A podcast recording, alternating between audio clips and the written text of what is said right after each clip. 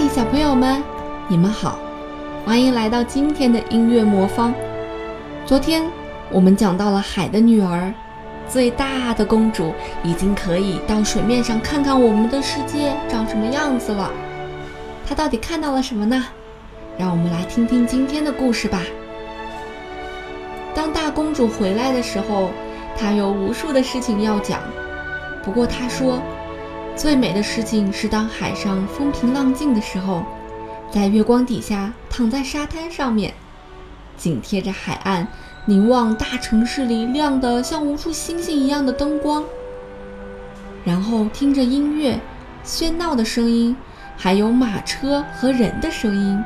那里的教堂有圆塔和尖塔，还有叮当的钟声。正因为他不能到那儿去。所以，她也非常渴望这些东西。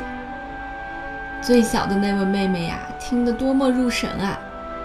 当她晚间站在开着的窗子旁边，透过深蓝色的水朝上面望的时候，她就想起了大城市以及那里面熙熙攘攘的声音。于是，她似乎能听到教堂的钟声在向她这里飘来。第二年，第二个姐姐得到许可。可以浮出水面，可以随便向什么地方游去。他跳出水面的时候，太阳刚刚落下，他觉得这景象美极了。他说：“这时整个的天空看起来像一块黄金，云块呢？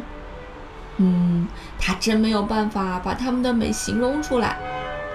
它们在他头上掠过，一会儿红，一会儿紫。不过……”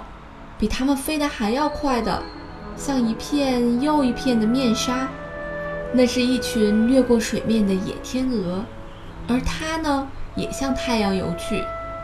又过了一年，第三个姐姐浮了上去，她是他们当中最大胆的一位，因此她游向一条流进海里的大河里去。她看到了美丽的青山，上面种满了一行一行的葡萄，宫殿和田庄。在郁茂的森林里，隐隐地露在外面。他听到各种鸟儿唱着美好的声音。太阳啊，照得多么暖和呀！所以他不得不沉到水里，好让他灼热的面孔能够稍微清凉一点儿。在一个小河湾里，他碰到一群人间的小孩子，他们光着身子在水里游来游去。他倒很想跟他们玩一会儿。可是他们吓了一跳，逃走了。于是，一个小小的黑色的动物走了过来，那是一条小狗。可他从来没有看过小狗，他对着它汪汪汪叫得很凶，弄得它害怕起来，赶快逃回了大海里。可是他永远忘不了壮丽的森林、绿色的山和那些可爱的小宝宝们，虽然他们。没有像鱼那样有着尾巴。第四个姐姐可不敢那么大胆了，她停留在荒凉的大海上面。她说：“最美的事儿啊，就是停在海上，因为你可以从这儿向四周很远很远的地方望去，同时天空悬在上面，像一个巨大的玻璃钟。她看到有船只经过，不过这些船只离她很远，看起来像海鸥。”他看到快乐的海豚翻着跟头，庞大的鲸鱼从鼻孔里喷出水来，好像有无数的喷泉在围绕着他们一样。现在临到第五个妹妹了，她的生日恰恰在冬天，所以她能看到其他的姐姐们在第一次浮出海面时所看到的东西了。海呀，染上了一片绿色，巨大的冰山。在四周移动，他说：“每一座冰山看起来都像一颗珠子，然而却比人类所建造的教堂还要大的很多。它们以种种奇奇怪怪的形状出现，它们像钻石一样射出光彩。他曾经在一个最大的冰山上面坐过，让海风吹着他细长的头发。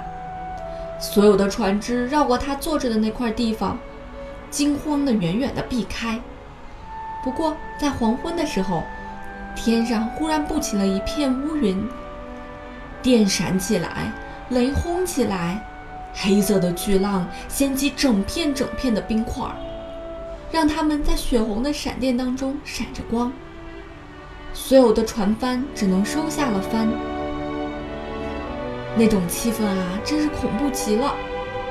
但是他却安静地坐在浮动的冰山上，望着蓝色的网垫弯弯曲曲地射进反光的海里。这时，一艘载着王子的船裂开了，向海的深处下沉。小人鱼看到了王子，他变得非常高兴起来。因为他现在要落到他这儿来了，可是他又记起，人类呀是不能生活在水里的，他除非成了死人，是不能进他父皇的宫殿的。不成，我绝不能让他死去。所以他在那些飘着的船梁和木板之间游过去，他深深地沉入水里，接着又在浪涛中高高的浮出来，最后他终于达到了王子的身边。王子的手臂和腿开始支持不住了，他美丽的眼睛已经闭了起来。如果不是小人鱼及时赶来，他一定会被淹死的。小人鱼拖着美丽的王子向沙滩游去，他非常仔细地让他的头高高的搁在温暖的太阳光里。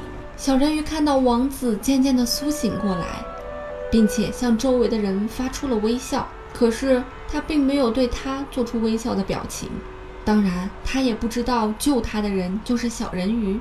小人鱼悲伤地跳进海里，回到他父亲的宫殿里去了。他的姐姐们都问他，第一次升到海面上看到了什么，可是小人鱼什么也说不出来。好多个晚上，他都浮出水面，向他曾经放下王子的那块地方游去，可是啊，在那里。只有熟下的果子，而王子呢，已经不见了。